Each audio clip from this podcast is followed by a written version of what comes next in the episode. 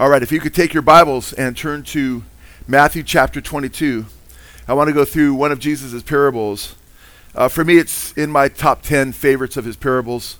You know, I don't know exactly where I'd put it, but I, I love this parable. And uh, it's just an amazing parable. It's a parable of the wedding feast.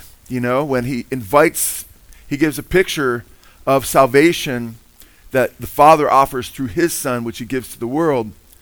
And the invitation to come to this glorious wedding. And everyone's invited. The king throws it because he has the resources and the power and the sovereignty to invite everybody. But not everybody makes it. And it's a picture of eternal life. It's a picture of having a relationship with God. And while everybody's invited, not everybody comes. And there's a lot of really powerful things in this parable that are very, very instructive for us uh, to learn from. And, that also pertained to us. In fact, I want to ask you can you find yourself in this parable? You know, everybody's in this parable somewhere. And beginning in Matthew chapter 22. Now, this is right before Jesus, to give some context, right before he's about to be crucified. Just hours, you know, before he'll be giving the Olivet Discourse, or a couple days before the Olivet Discourse, eh, which is going to be hours, uh, you know, uh, away from, you know, not long from the Last Supper, and then that'll be hours, I should say, from his arrest and then the crucifixion the next day. So a lot of this stuff happens pretty quickly uh, as far as succession goes. And in Matthew 22, he gives this because he's warning the nation of Israel that they've been invited, that God wants them in the kingdom. It's a picture of entering into the kingdom, but they need to make a choice. And it pertains not just to Jews being invited in Israel, but it pertains to everybody because he goes beyond Israel when much of Israel rejects the call and invites everyone. You've been invited. What are you doing with that invitation to the wedding? How many like weddings? Weddings are awesome, but this is going to be the wedding of all weddings. Amen. Matthew 22, verse 1 Jesus spoke to them again in parables, saying, The kingdom of heaven may be compared to a king who gave a wedding feast for his son. Now it becomes really clear as you go through this parable. The father is the king, uh, the son is Jesus, Verse 3 And he sent out his slaves to call those who had been invited to the wedding feast, and they were unwilling to come. Again, he sent out other slaves, saying, Tell those who have been invited, Behold, I have prepared my dinner. My oxen and my fattened livestock are all butchered, and everything is ready. Come to the wedding feast. Can you imagine a wedding feast that's being put on by a king, right? Can you imagine the festivities? Can you imagine the food? Can you imagine? I mean, it'd be it'd be pretty crazy, and it would be like almost it'd be ridiculous not to want to go, especially if he was a really good king, which the Father Father in heaven is, and this this king is a picture of him. And they were unwilling to come. Verse three. Again, he sent out others. We just read that, and everything's butchered. And then we read verse 5 But they paid no attention and went their way, one to his own farm, another to his business. This was considered like an incredible insult uh, to the king, to his son, uh, to all that was being put on for the folks. And, uh, well, there's a pretty radical response. Verse 6 And the rest seized his slaves, mistreated them, and killed them. So they just refused to come. They seized his servants, they b- abused them, and they put him to death. Now, that is a horrendous, that's a response of antagonism and hatred toward the king and his servants. And you have to keep in mind this is a picture of the kingdom of heaven. It's a picture of God the Father sending his Son. This is a picture of God sending his prophets into the world to the Jewish nation, pleading with them to repent of rebellion against the king. Amen?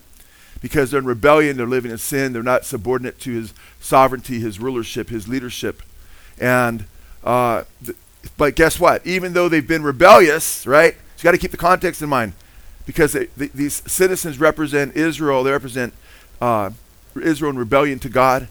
And he sent servant after servant, amen, prophet after prophet to them, right? You know, in fact, Elijah the prophet says, you know, which of the prophets have you not killed, right? They killed a lot of prophets. Isaiah was sawn in half, right? Jeremiah was thrown in a pit and left for dead, okay? Uh, and so the picture here is Israel being invited to come to the Lord over and over again and be restored to Him. And continuing in the rebellion, actually killing the prophets of God. So it's, it's really heavy. And then in verse 7, but the king was enraged. Enraged. God, the, the Bible does teach that God gets angry, okay? The Bible says, be angry and don't sin. Amen. God never sins in his anger, which we call it righteous indignation. Amen. So uh, we're made to have the propensity or the ability to have anger, but we have a fallen nature, so our anger can take on ugly turns. And the Bible says, don't. The Bible says, be angry and sin not. Don't give a foothold to the devil.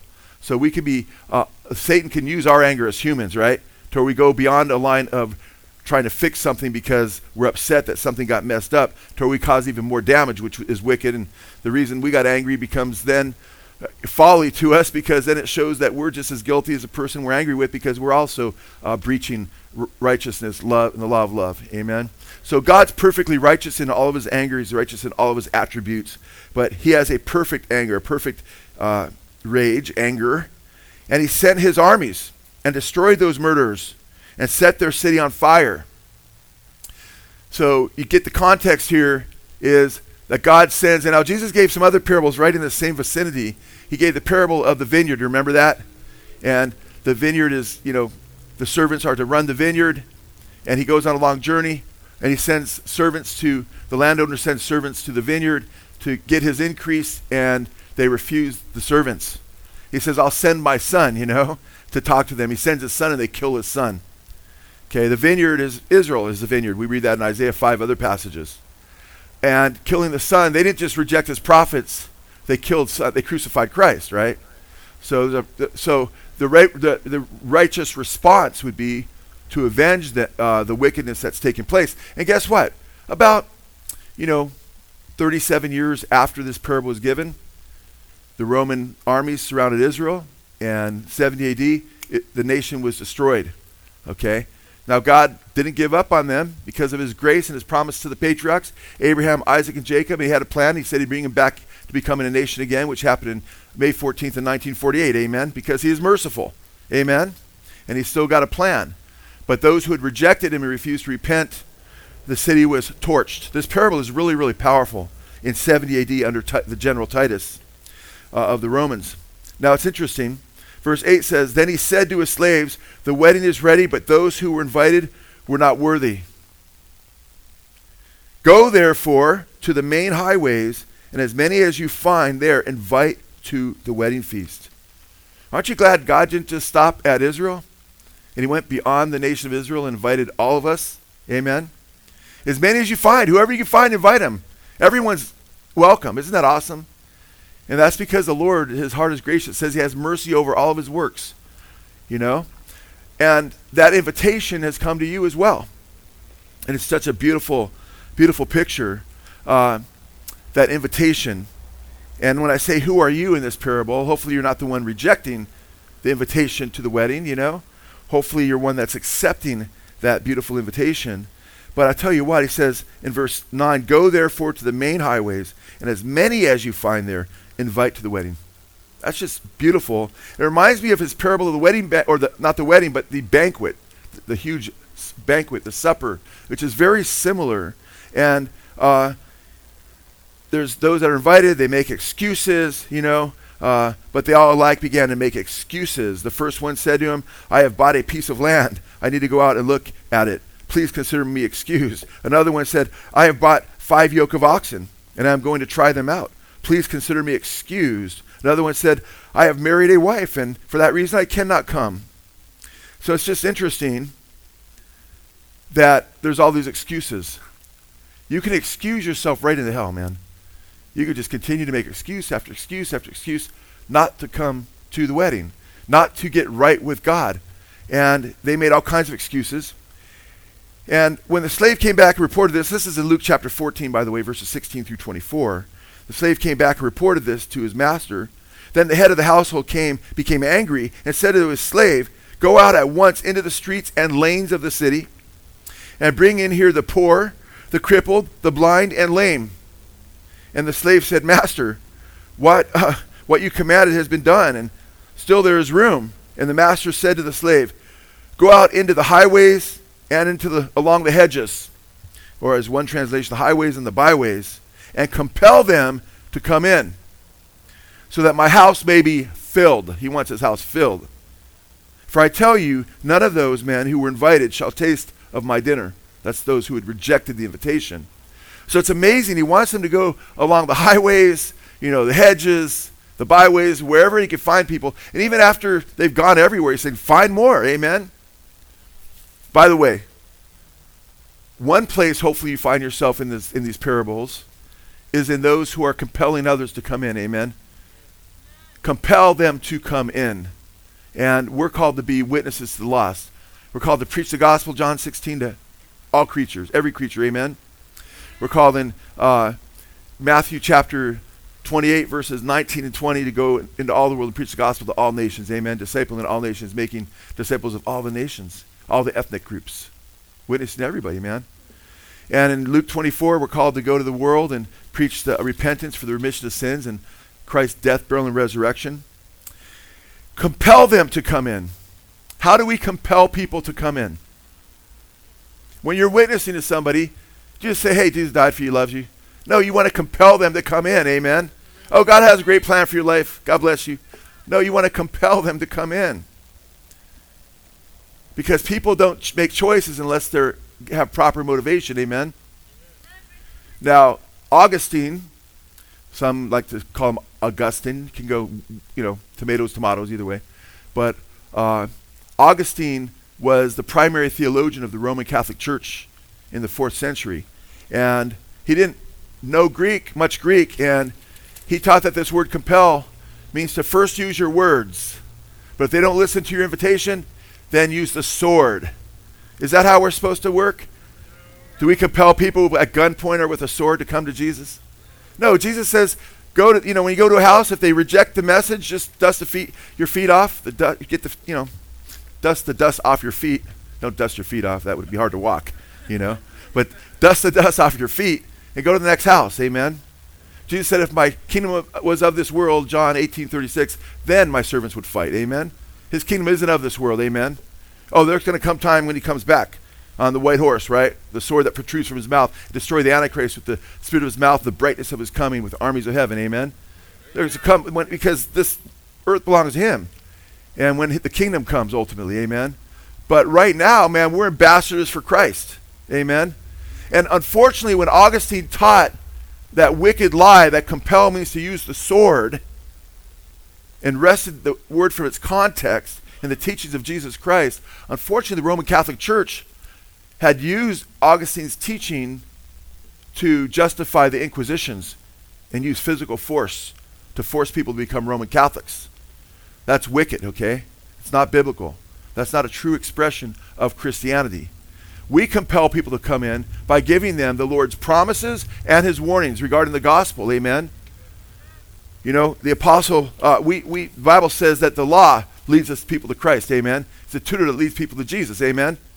So I'll tell you what, people don't know they need a Savior until they realize that they've broken God's moral law. Amen. So we, we, we share with, with them Moses before they can understand they need Jesus. Amen. You know, I'm not talking about the Mosaic law, but I'm talking about the law that's written on our hearts, you know, that, you know, we, we, we let them know, hey, we, we might, you know, give them like the good person test or something. Have you ever told a lie? You know, have you ever had impure thoughts? You know, have you ever put something before God? You know, and, you know, have on and on and on. Ever committed adultery in your heart? You know, ever taken something that didn't belong to you? And of course, anyone who's honest, because the Bible says, and it's true, it's a reality, all have sinned and come short of the glory of God. Amen. There's none righteous, no, not one. Then they recognize, they'll admit, most people, almost everybody says, yeah, I've done some of those things. Well, yeah, all have sinned. And the wages of sin is death. Amen. You bring the con- you, you pray to be used by God, and the Holy Spirit will convict them, and they get the conviction of the Holy Spirit to realize, wow, I'm in trouble without God. And I need, I need what am I going to do? And Paul, he said when he became aware of the law, because he said when he was a child, he didn't understand, you know, what sin was. Then he said he became aware of the law. And he said when he got old enough, he came to a point where he realized what it meant not to covet and so forth, and it increased his knowledge of sin. And then it brought him to a point where the things he wanted to do, he, you know, he didn't do. And the things he didn't want to do, he ended up doing. He realized he's a sinner. That's the context there. It's not talking about the believer. Go back and read the context. It's talking about Paul before he was saved. uh, uh, somebody under conviction, he says, Who will save me from this body of death, wretched man that I am? Then what did he say? Thank be to God for who? Jesus Christ, amen. The law, God used the law to lead him to the Savior, amen. And that's why Paul says in Galatians chapter 3 that the law is a tutor that leads us to Christ, amen.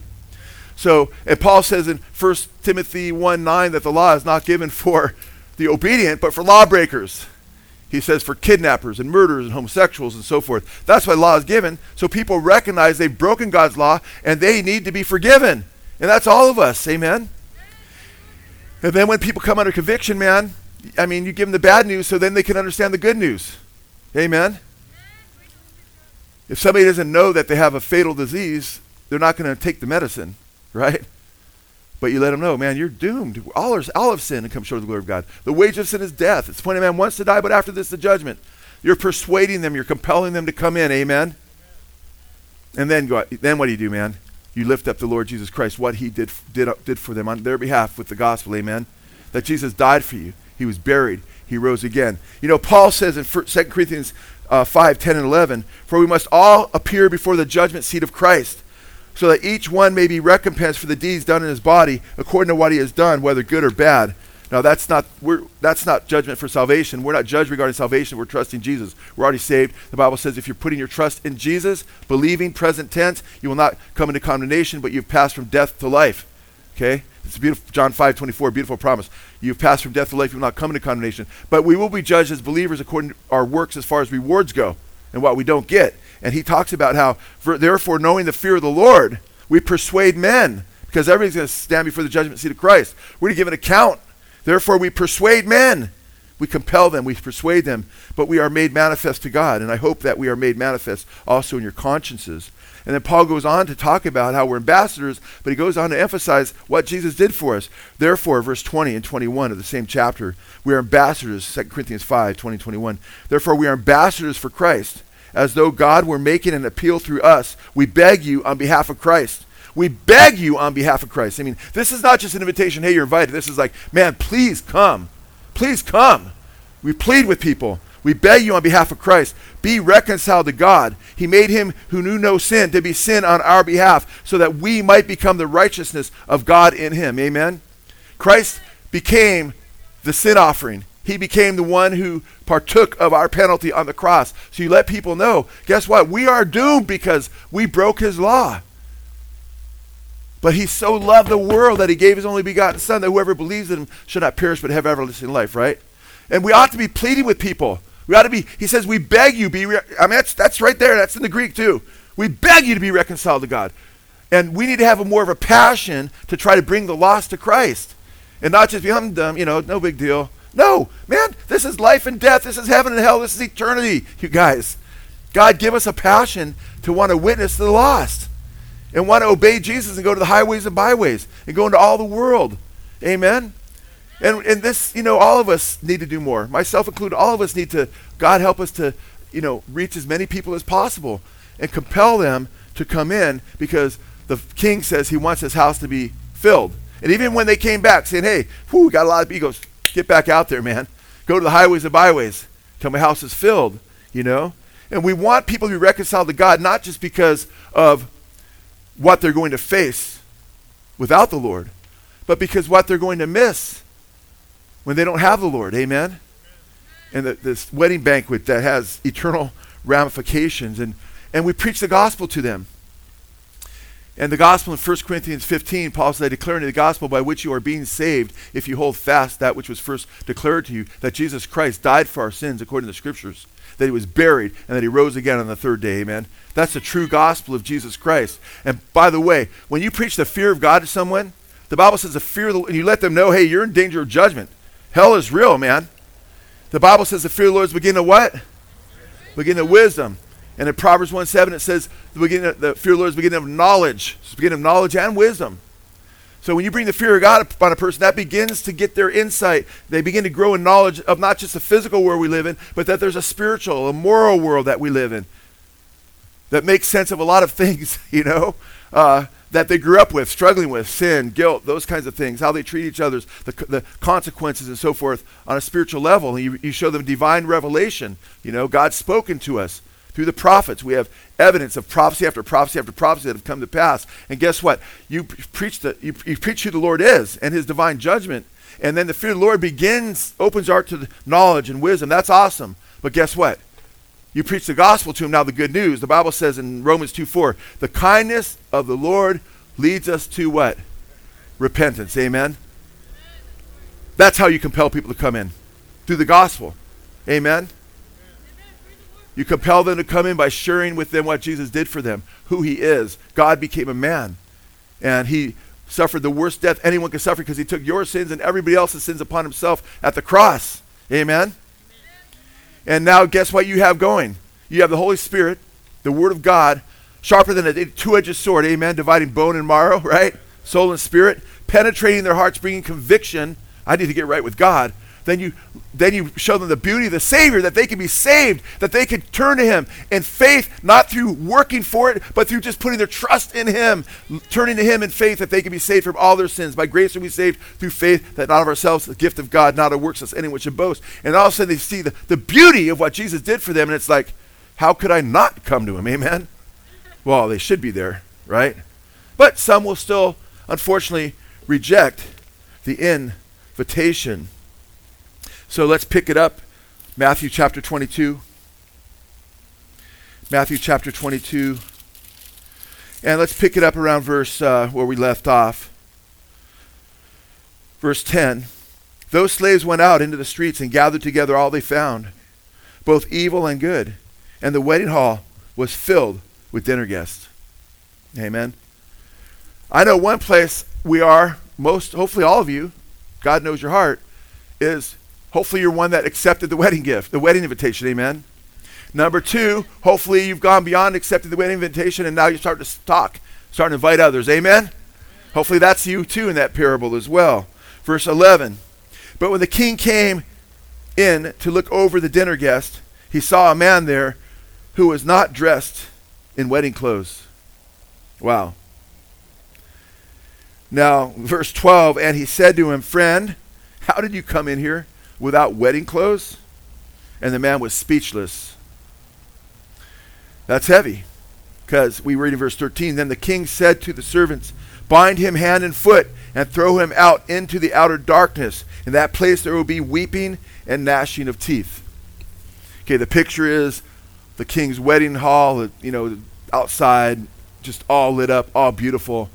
And this man comes in with his own clothes on, you know, and he's thrown out into the outer darkness where there's weeping and gnashing of teeth. Obviously, uh, the weeping and gnashing of teeth is, goes beyond just him being bummed out that he's not at a wedding because it's a picture of the kingdom of heaven, remember. This is being cast into hell, being separated from God forever, where there'll be weeping and gnashing of teeth, the scriptures say. Jesus said over and over again when he described hell. And it's a powerful, powerful picture. Now, we don't, we're not going to spend a lot of time on the wedding garments because a month and a half ago, I did a whole message on, on being clothed in the righteousness of Christ. Remember that? So I don't want to get too strong in emphasizing something that I just did a whole teaching on from Genesis to Revelation. But I want to say this much. The Bible says that our own good works before God are like what? Amen. Filthy rags. Good job. They're like filthy rags before God. And that Hebrew word filthy rags speaks of the menstrual cloths. And it's like saying, hey, God, look at me and how good I am. And you're holding a bunch of menstrual cloths in, in his face. And guess what? Those uh, menstrual cloths, Steve Aguilar, we did a, one of the men's retreats. Uh, I'm not going to go there, Steve. That was too raunchy, but it was, it was a powerful illustration. He basically had like a cardboard thing cut up and kind of like, they weren't used, but it was just his picture was like, this is how offensive that is to God, saying, hey, look, I'm right before you look at me. And when you go to the Old Testament, the menstruation period ta- that was a picture of uncleanness and impurity. And when we say, hey, God, I'm going to come in on my own righteousness, it says all of our righteousness like filthy garments. Like we're so before God, if you come to God in your own righteousness, you need to accept me because I'm just a righteous guy. God's going to say, whoo, no, you're not, man. You're wicked. In fact, the Bible describes our sin to vomit, to feces, to all kinds of disgusting things, you know because we're an abomination to God when we, we sin, when we rebel against Him. We do our own thing. When we're rebelling, we're like our own little gods, right? So the king had provided his own, uh, evidently, his own garments for them to wear. And those, the, what garments has he provided us for us to wear? Because he's talking about the kingdom of heaven. And we know throughout Scripture that we read about the garments of salvation. We read about being robed in the righteousness of Christ. Amen. Paul said that I would not be found in my own righteousness. You want to be found in your own robes, man. But the righteousness that comes through faith in Christ in Philippians chapter 3. Amen. So that's why we cannot come to him based on our works. Pretty much all the different religions teach that we're saved by as much as we could do and, and by trying to be perfect and, and being good. Well, it's not acceptable, you know? Because it doesn't pay off all the bad that we've done. If you're involved in a hit and run and the cops chase you and you get away, but then you obey the law for the next three years, that same cop finally finds you, pulls you over, you say, hey, I've been good for three years. That takes care of that. No, it doesn't. It doesn't take care of your sin. Because when we're obedient, that's what's due. We're not paying back anything. And so we're guilty as charged. Not of just a hit and run, we're guilty of all kinds of sin.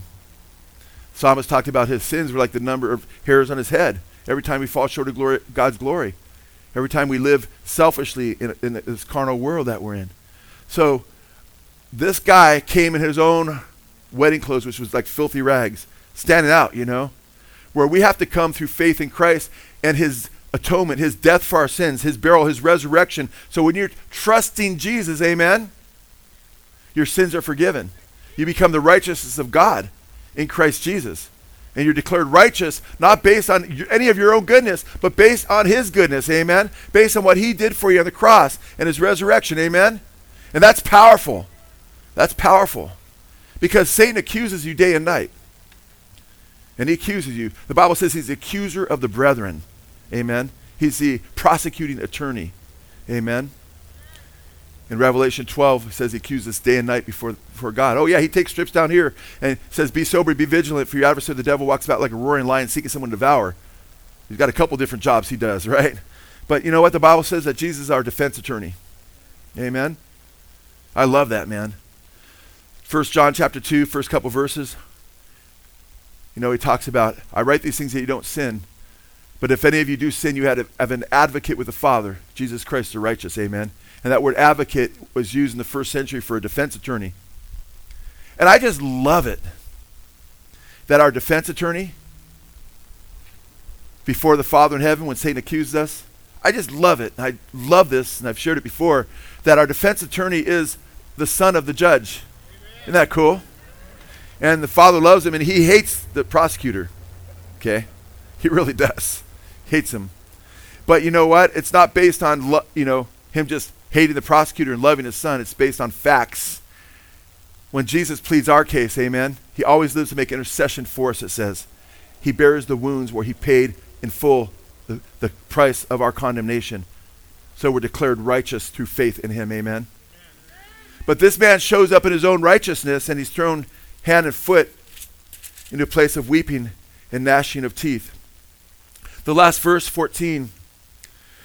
For many are called, but few are what? But few are chosen. Many are called, everybody's invited. Many as opposed to few, right? But few are chosen. And when you look at that word chosen, that brings up the doctrine of election, you know, and predestination and, and being chosen. You know, it's interesting. In Jesus' teaching, who were the ones who were rejected? Who weren't chosen? The ones who what? Rejected the come, rejected the invitation. Who were the ones that and the guy that came in his own righteousness refused to come on God's terms. Amen. So it's not hard to figure out as you go as you read through scripture, election is based on the gospel call for whosoever will. Based on the love of God. He predestined us in love. And predestination election are different aspects of of, of God's workings in our lives. And we read in verse 14, many are called, but few are chosen. But go to verse 3. Look at verse 3. And he sent out his slaves to call those who had been invited to the wedding feast, and they were what? They were unwilling to come. Okay? Those who aren't chosen are the ones who are unwilling to accept the invitation. It's that simple. Okay? A lot of people want to make predestination and election this great mystery. And by the time they're done with it, they, turn God into a monster that creates most people to be predestined to hell without any hope eh, because he, he gets joy out of watching them burn forever. That's not the God of the Bible, guys. Okay? It's actually not very complicated doctrine. He wills that all would be saved and come to the knowledge of the truth. Amen. Amen. For God so loved the world that he gave his only begotten Son, the soul of the world, that whoever believes him should not perish, but have everlasting life. Now it's interesting when we look at these passages and we look at his invitation here, it's important to understand that in Matthew chapter 23, just after this, he pleads with Israel who's rejecting the invitation. Look at verse 37. He pleads with them. Jerusalem, Jerusalem, chapter 23, verse 37. Jerusalem, Jerusalem, who kills the prophets and stones those who are sent to her. That's the those who brought the invitation. Do you get it? How often I wanted to what? How often I what?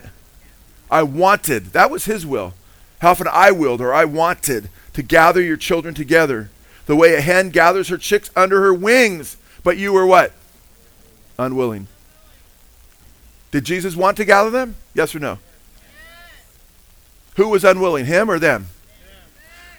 If someone's not elect, is it because he doesn't want them or is it because they don't want him?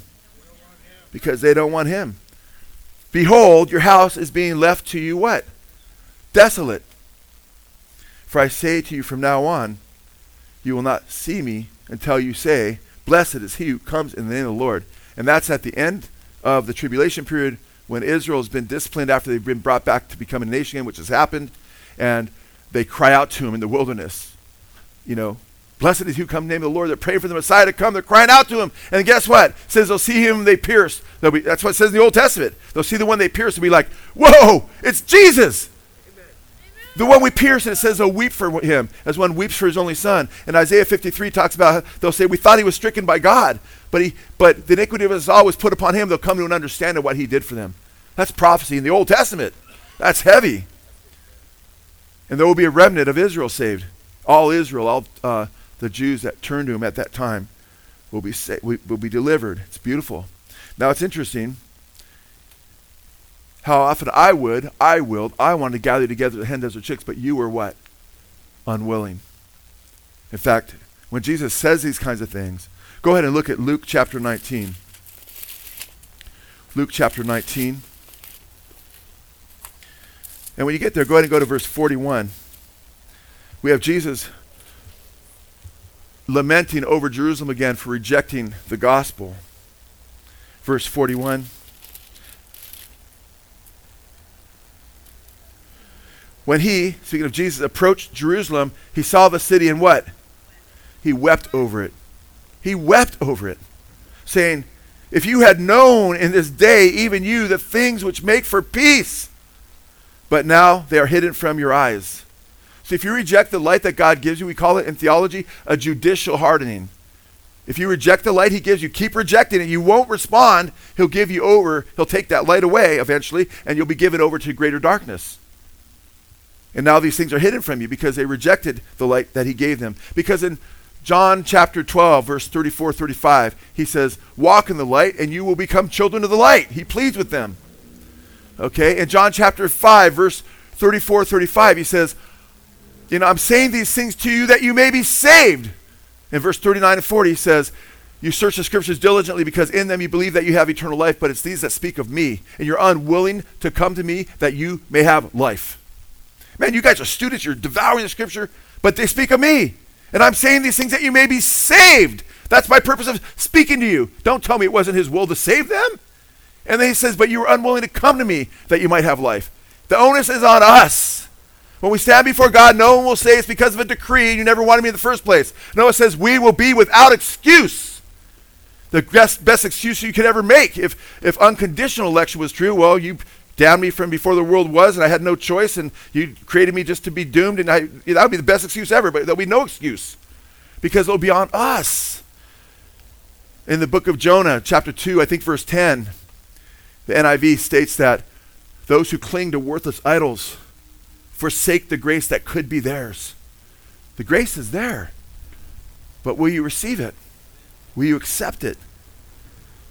You know, So this election, I mean, it, I mean, it's really powerful here in verse 41 and, and following, because uh, in Luke 19, verse 41, 42, 43, verse 43 says, "From the day, uh, for the days will come upon you when your enemies will throw up a barricade against you and surround you and hem you in on every side." And they did that around 68, actually, and it took place for a couple years where they were barricaded in. And uh, Jesus said, when you see the Jerusalem to his disciples, his apostles, who were Jews that had accepted the light of the gospel, he said, when you see Jerusalem encompassed by armies, flee to the mountains, right? They did. And there was a time where Vespasian and Titus were the guys that, you know, Titus and his son, Vespasian, took uh, Jerusalem. But there was a time during that two years where there was a lull. They couldn't penetrate totally because the Jews were, you know, uh, I mean, became, uh, Josephus and Josephus Wars talks all about this, the first century historian. But it's quite fascinating because there was a time where they had to go into another war, and many of the many of the military people left the encampment. And at that time, many believers in Jesus were able to split and break through, and go to Pella in in uh, or by the Jordan, I'm sorry, and have respite and peace. And there's a, a Christian community of believers started from those who had escaped. We read that from early church history. It's pre- pretty fascinating, just as Jesus had taught. But we read here in verse 44 and they will level you to the ground, and your children within you, and they will not leave in you one stone upon another, because you did not recognize, because look at this, because you did not recognize the time of your visitation. Brothers and sisters, have you recognized the time of your visitation? I believe there comes a time in each and every person's life where God makes himself known to them, where he begins to reveal himself to somebody. A time of visitation, at least once. But if you reject the light that he offers you, and you continue to reject it, all you're going to be left with is your own darkness. That's heartbreaking, you know? Praise God. We all have a, a time of visitation. The Bible says, Jesus said in John chapter 1, we read, uh, the, uh, to say the Gospel of John says that Jesus enlightens the heart of everyone that comes into the world. Amen. John 16, he convicts the world of sin. Amen. The grace of God that brings salvation has appeared unto all men. Titus chapter 2, verse 11 and following. We, got, we have an awesome God. Now, in uh, 2 Peter chapter 2, he talks about growing to your fa- in your faith. And we had like a, I don't know, six or seven part, seven or eight part message I think it was like eight parts on growing in your in your in your faith, amen. Where you you know it says to you know add to your faith these various communicable attributes that God allows us to grow in, and we looked at one after the other. We had a good time in that passage, but he says if you do these things, you know you'll never fall. You won't fall, which is beautiful promise, right? But if you don't, he says you'll become blind and short-sighted. And it warns about failing to enter into the kingdom there. And it, and it says, you know, and then he says, therefore, instead, make your, make your calling and election sure. Therefore, make your calling. This is in chapter 1, verses like 8 through 11 or so. And he says, make your calling and election sure. Now, some teach unconditional election, choosing. Election is being chosen by God. They say, well, you have no choice in your election. Well, no, we're seeing that they did, were chosen because they refused to come. But you have a, I remember uh, I did a little message one time. Remember when George Bush was running against Gore and there was all those chads that didn't get all punched all the way through, you know? And it was an election and a lot of people didn't punch their chads all the way through and then it went to the Supreme Court and Bush ended up winning. Can you imagine Al Gore as president? You know, he had all these crazy stories. It would been entertaining, but it'd been scary. Uh, but it's interesting I did a message on make your calling election sure right after that election. I thought that's perfect. You got to make sure you punch. You got to make sure you say yes to Jesus, amen. Make your calling election sure. You have a responsibility to receive the invitation, amen. Receive his calling. And then you're when you receive the gospel, then the effectual, then the calling becomes effectual. You're responsible, you know. And to make your calling and election sure. And most commentators point out that Peter is saying that we have a responsibility in our election to accept or reject the Lord's call. And I think it's very, very important that we understand that. Peter goes on to say in chapter 3, verse 17 of that same book, Therefore, dear friends, or beloved, since you have been forewarned, been forewarned ahead of time, be on your guard so that you may not be carried away by the error of lawless men and fall from your secure position. Okay, but grow in the grace and knowledge of our Lord and Savior Jesus Christ. To him be glory now, both now and forever. Amen. The anecdote to falling from we're in a, if you're in Christ, you're in a secure position. But don't allow yourself to be carried away by lawless men. And by the way, that term lawless is used earlier in chapter 2 of 2 Peter of those in Sodom and Gomorrah. And he's talking about those who twist the scriptures. And now today, we have all kinds of people twisting scripture to justify that kind of behavior and teaching believers that. And it says they go after those who are unstable, 2.14 of 2 Peter, those who are barely escaping from those who live in error, verses 18 and 19 of 2 Peter. And also not just those who are barely escaping, but those who are in a secure position. Okay? Let him who thinks he stand take heed lest he fall. Don't think you're a big shot in Jesus. There's no way you could fall. Peter said, Hey, they may all deny you, but I'm ready to go to prison death with you, right? And just hours later, he's denying him three times. Okay? Let him who thinks he stands, Paul says, take heed lest he fall. And right before that, he says, I beat my body down, so after I preach the gospel to others, I myself would not become adokimos, which means to be without Christ. So we need to continue to look to Jesus and make your calling and election sure. Now it's interesting there's so many beautiful passages on election. I love Ephesians 1, if you could go there, Ephesians 1, 11 and 12. When did God know that you would ex- respond to him? When did God know that you'd accept the gospel? Did he just figure it out when he kind of saw, you know, you coming up at some altar call? No. From before the foundations of the world, amen? Why? Because God's omniscient. Because he's all knowing. He knows everything, amen? He knows everything. I believe he doesn't only know everything that will happen, but he also knows all the counterfactuals. That's how smart he is. That's how that's how wise he is. He's all wise. That he knows all the hypotheticals. He knows what would happen if you did this in this situation instead of that. That's a powerful God. And I know that because when David is hiding in, in Keilah from King Saul, and he says, Lord, God, you know, is he going to come to, is, is King Saul going to come here? And if he is, are these folks going to hand me over because they're all friendly to him? Are they going to hand me over to him? The Lord says, Yes, he's going to come. And yes, when he comes, the people will hand you over to him. And he gives them a little extra. And you'll be killed. So he takes off. Amen. So God even knows, God even knows the hypotheticals. Isn't that heavy? So some people say, well, he really can't know something unless he decrees it. A lot of my reformed friends say, theologians say that. I'm like, that's a weak view of God. I can show you in Scripture. If the preaching that was done at Capernaum, Jesus says, was done at, uh, you know, at Sodom, they would have repented a long time ago. He knows exactly what would happen in every situation. He's such an amazing God. So, yes, he can know ahead of time the free choices that people will make. And he can know whether you're responding or not. Ephesians chapter 1, verse 11 and 12. It says, In him we also were what? We are cho- we are also, we were also chosen having been predestined according to the plan. According to what? The plan of Him who works out everything in conformity with the purpose of His will. What's His plan? We were predestined, we were chosen in Him, and predestined according to His plan. What plan? Look at verse 12. In order that we, who were the first to put our what? Hope in Christ might be the praise of His glory. It's talking about the plan of redemption, that those who would put their faith or hope in Jesus would be saved. He predestined people, he chose people, okay, foreknowing those who would what? Knowing those who would reject the hope of the gospel and knowing who would accept the hope of the gospel. Okay? Are you following me? It's the scriptures. It says it right there. We're chosen in him according to his plan. He knows ahead of time who will reject the plan and who will accept it. It's not that complicated. Okay?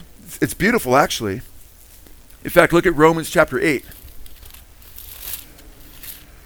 Romans chapter 8.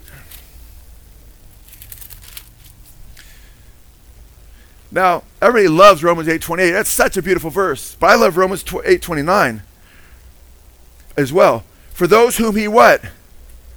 Foreknew, he also what? Predestined.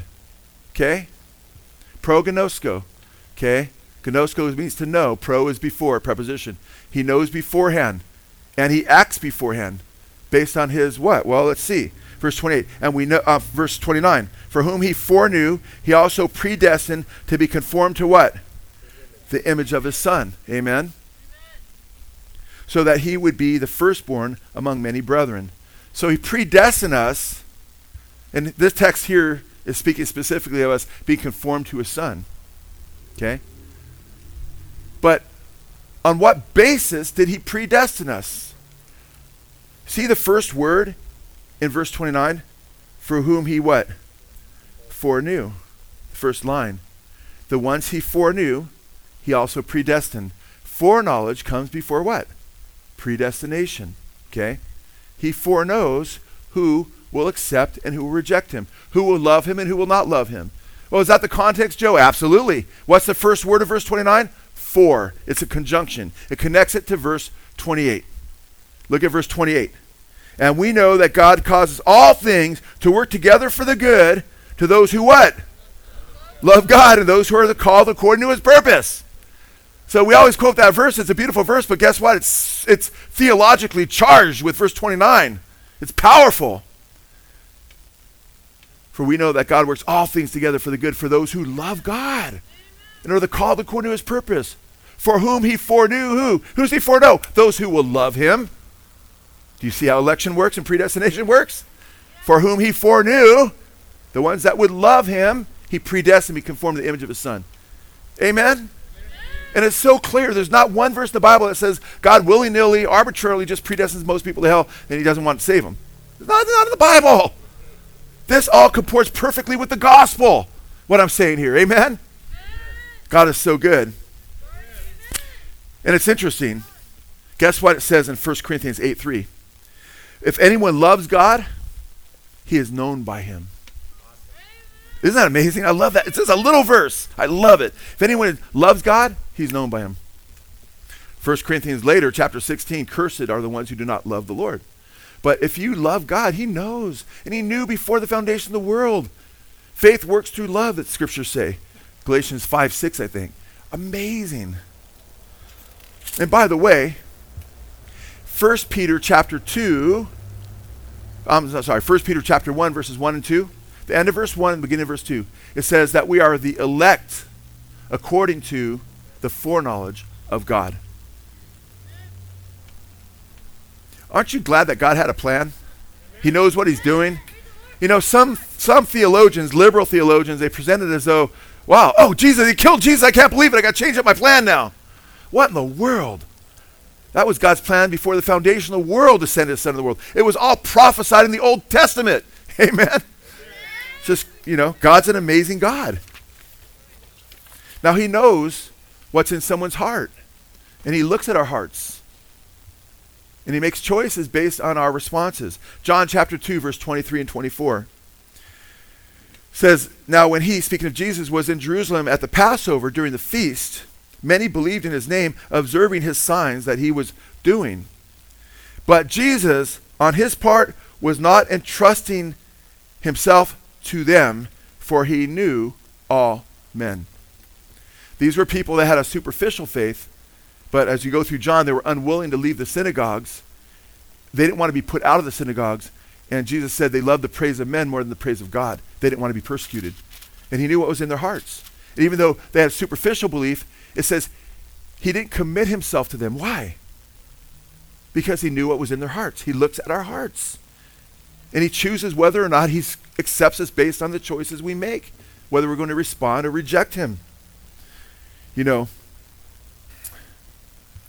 Go to 1 Timothy chapter 2, if you will. 1 Timothy chapter 2. Paul is one of my, I just love, love the Apostle Paul. And uh, his whole, you know, this conversion and his love for the Lord and his letters and his journeys when you go through the book of Acts, uh, absolutely amazing. And Paul talks about, and I just love Paul because he recognizes how beautiful, and we all should, our Savior is.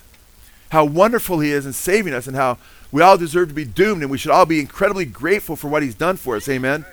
And I can identify with Paul because of where I was at before I was saved. And I'm like so thankful for his mercy and his grace. And, and it's amazing because when I read Paul, I'm like, it's so There's no doubt it's the Word of God, right? But it's just so authentic as to, wow, I could so relate to his response being saved by God's grace because I lived a hellish life before Jesus and was antichrist.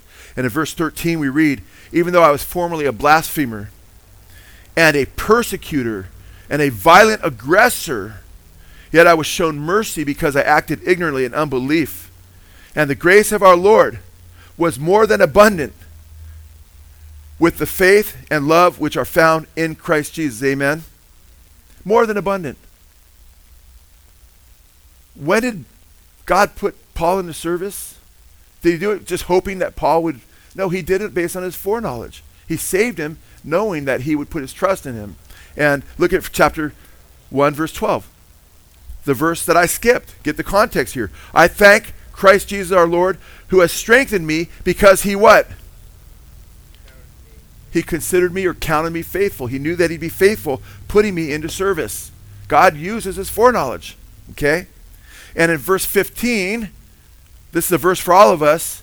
Paul says, It's a trustworthy statement, deserving full acceptance, that Christ Jesus came into the world to save sinners, among whom I am what? Foremost of all. And Paul's point there is if he saved him as the worst sinner, he could save a bunch of black sheeps. Amen? Which we all have been. Amen? And he makes us white as snow by his precious grace. Amen? Now it's amazing because Paul goes on to say that whoever would believe in him, that God saved him as the foremost of sinners, he goes on to say, so that everybody else who comes later in the future would know that God accepts them. Amen.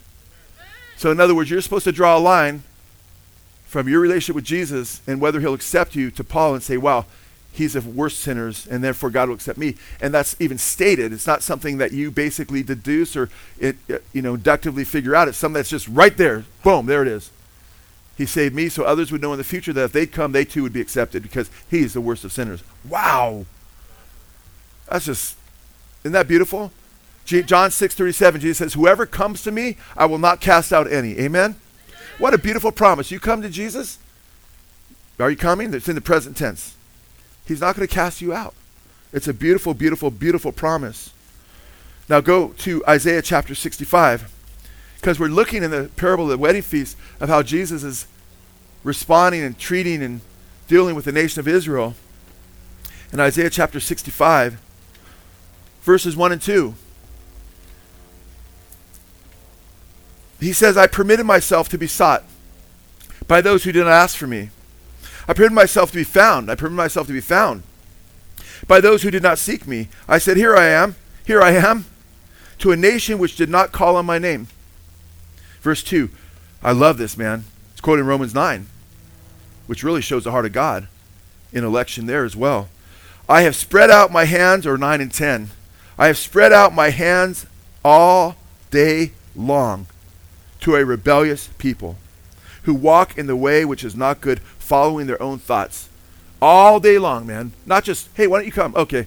No, all day long. He pleads, he pleads, he pleads, he pleads, he pleads all day. Hours and hours go by. It's, uh, it's noon, it's three, it's five, it's seven. He continues. It's a picture of him just continue to plead, come, come to me, all of you who are weary and heavy laden, I'll give you rest for your souls. Amen. My yoke is easy, my burden is light. Amen. He's constantly calling them, come and drink, take the water of life freely. He's constantly calling them, come, come. With tears, he weeps, he wept over Jerusalem. How often I would have gathered together a hen does her chicks, but you were unwilling. And they were unwilling to come to the wedding feast. I'm saying these things that you may be saved, but you're unwilling to come to me that you might have life. Or you come on your own terms. Oh, I'm not going to accept his blood. I'm going to get on base, get in based on my moral high standing because I'm a righteous guy or gal. Wrong. It's got to be on his terms because he alone is the one who's paid for your sins, and your sins are still in his face if you go some other way. But he all day long is stretching out his hands. Well, what happens? Go ahead and look at verse 8. I will bring forth the offspring from Jacob, and an heir of my mountains from Judah. Even my chosen ones shall inherit it. Verse 8. I'm sorry. Yeah, verse 8. Verse 9. Okay, I'm sorry. I will bring forth offspring from Jacob and an heir of my mountains from Judah. Even my chosen ones shall inherit it, and my servants will dwell there. Well, there's some who are chosen. Who are the chosen? Those who respond to his call. Who are the ones who aren't chosen? Check it out. It's real clear. Look at verse 11. But you who what? But you who forsake the Lord, who forget my holy mountain, who set a table for fortune, which was a false demon god, and who fill cups mixed with, mixed with wine for destiny, another false god. I will destine you to what? I will destine you to the sword. You might circle the word destine there. I will destine you to the sword. And all of you will bow down to the slaughter. Because I what? I called. He tells them why they're destined for the sword. He says, All day long I pleaded with you to come, all day long. And you refused to come. Instead, you worshiped idols. Amen? And then he says, I'm going to destine you for the sword. Is he going to destine for the sword based on some mysterious decree where eternally he hates people forever and he has what, who doesn't want them to be saved? No. He's pleading with them all day long. And they're destined for the sword. Why are they destined for the sword? And by the way, when do you think they were destined originally? Before the world was. He knew what was going to go, go down here. He says, he gives us exactly why. Verse 12, look at it. I will destine you for the sword, and all you will bow down and slaughter, because, because, there's a cause. What's the cause, Father? Because I called, but you did not answer. I spoke, but you did not hear. And you did evil in my sight. And what? And what? Chose. You might circle that word chose and tie it to the word destined. And chose that in which I did not delight. He destines us based on our choice to reject his call and choose evil. He doesn't do it willy nilly. He doesn't do it arbitrary. He doesn't say one, two, three, four, you get in the door, five, six, you're in a fix, seven, eight, nine, ten, eleven, you get into heaven, just arbitrary. No, it's based on whether we put our trust in Jesus or not. Amen? Or whether we reject him or not. So clear. So clear. All day long, I called, you rejected my call. Therefore, I've destined you to destruction because you chose the other path. That's how this works. Now, guess what? We would all we'd all chose the other path, amen. But he calls us by his grace to come to him, amen. He convicts us. His kindness leads us to repentance. You know that verse where it says in Romans 2 4, it says kindness that leads us to repentance? In theology, we call that pre regenerating grace or really prevenient grace, but prevenient is an old English word, so I like to sometimes use the word pre regenerating, pre salvation grace. It's his kindness that leads us to repentance. He doesn't just have grace on us when we come to him. Long before you came to Jesus, man, he was already showing you grace, drawing you by his Spirit. Nobody can come to me, Jesus said, unless the Father draws him. Amen? So he's already drawing you. And it says his kindness leads to repentance. But he says you reject his kindness, the very next verses. And you treasure up wrath for yourselves in the day of wrath because in your stubborn hearts. He talks about how they reject him. So it says kindness wants to bring people to repentance. That's, that's his will. But guess what? He allows us because he doesn't want a bunch of robots. He wants real agents, real people made in his image that have a relationship with him to either accept his love and be saved or to reject it. And in 1 Timothy 2 4 through 6, right after he says that he's the foremost of all sinners and that God saved him so we could all come and know that we would be saved, he goes on to say, for God is not willing that what? Any would perish, but that what? Go ahead and turn there because we only have a couple verses left. 1 Timothy 2 4. Talks about it being just God wills that all will be saved. Come to knowledge of truth. There's one mediator between God and man, the man Christ Jesus. Amen. Who gave himself a ransom for all. Go ahead and 1 Timothy 2 4. This is good and acceptable in the sight of God our Savior, verse 3. Verse 4, who desires all men to be saved and come to the knowledge of the truth. Who desires some men most men? All men. I remember Spurgeon was having a hard time with people that were saying that he doesn't want all to be saved. And Spurgeon said in his commentary on this verse, Charles Spurgeon, who I differ with his views on election, but he was right in this point. He says, it says all men. If the Holy Ghost wanted to say some men, he would have tra- he would have had inspired Paul to say some men, you know, but he inspired him to say all men. He wills that all men would be saved and come to the knowledge of the truth. Verse 5 For there is one, medi- one God and one mediator also between God and men, the man Christ Jesus, who gave himself as a ransom for a few? Some? Most? All. Amen. Which is also needs to be accepted, by the way. Not just his will to save all, but he gave himself for all. Amen. It's the same all. The testimony given at the proper time. So we're called to go into the highways and byways to everyone and compel them to come in. You can't compel everyone to come in if Jesus didn't die for everybody. Amen? You can't tell somebody, hey, you can, you can be saved. You can't. That's a lie. If he didn't die for everybody, they can't be saved. He gave himself for everybody. He wants his house to be filled.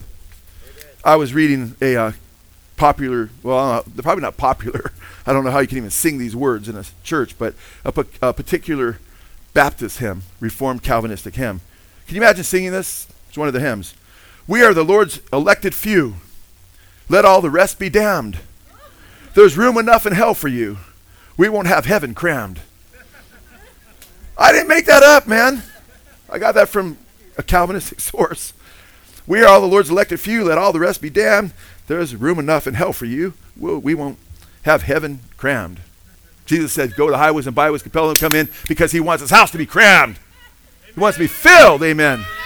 What an awesome God we have. Go to 1, P- First Timothy chapter 4. 1 Timothy chapter 4. And this is, you know, Timothy is awesome. Paul's letters to Timothy.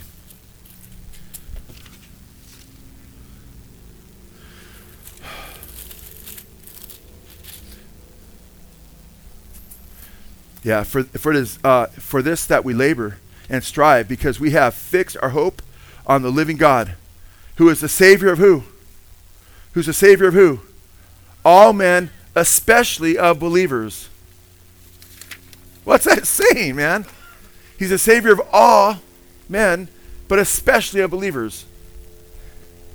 How is he the Savior of all men, but especially of believers? He's the Savior of all men in the sense that he is atonement. He gave himself as a ransom for all. We just read in 1 Timothy 2, 5, 2 6, right?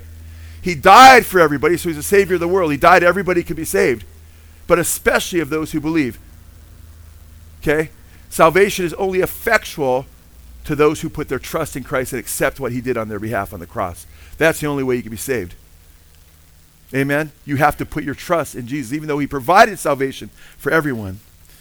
But he calls us all Come to me, all of you who are weary and heavily burdened, I will give you rest for your souls. Amen?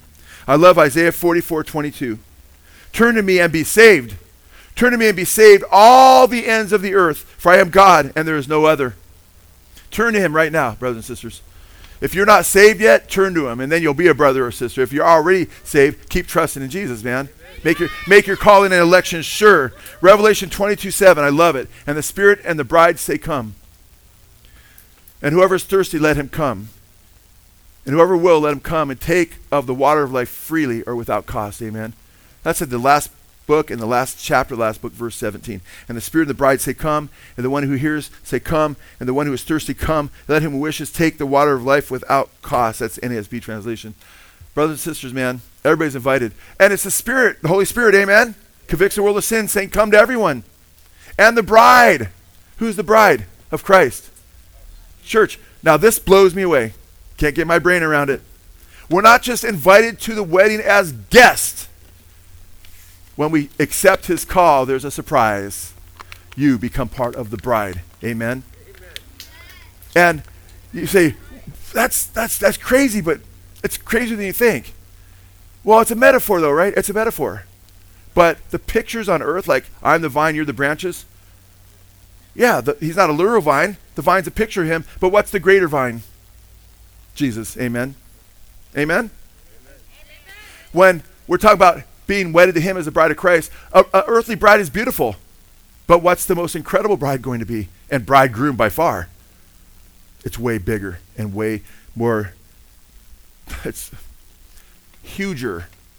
Huger. That is in the dictionary. I said it once. Somebody said, I don't think that's a word, you know? And uh, I go, I don't know. I think it might be. And somebody looked it up. Oh, it's in the dictionary. Just doesn't sound good, but I'm trying to get my, you know, it's galactical, okay? Whatever you want. It's just like so amazing. What was that word, Jimmy? Last week somebody said it. I think you said it wrong. Coming. Good brothers like Joe I just corrected me in front of a few people. I think you said coming wrong. It's a cumin. And then Jim goes, no, it's cumin. I go, hey, wood or water? And then Jim goes to dictionary.com. Jim goes to dictionary.com. To, so he goes, listen, coming I go, Praise the Lord. Thank you, Jesus. I wouldn't have known the difference wood or water, tomato, tomato. I love you guys, man. But the most thing is important that you know that Jesus loves you. He wants you. If you do not end up in heaven, you cannot blame him. Amen. You're called. Many are called, few are chosen. The question is, will you be among the few that are chosen? Jesus says, enter the strait gate. For broad and spacious the way leads to destruction, many go that way. But strait is the gate, narrow is the way leads to life, and few are those who find it. Unfortunately, people are too busy making excuses, busy with their lives, when they have no eternal hope and they don't get ready for eternity. Be among the few, contrasted with the many who choose to turn to Jesus and accept that invitation. And don't just get to go to the wedding, but be, get to be the bride forever with Him. Amen? How could you reject such a great salvation? Let's stand, please, and we'll pass out the cup and the bread. What an awesome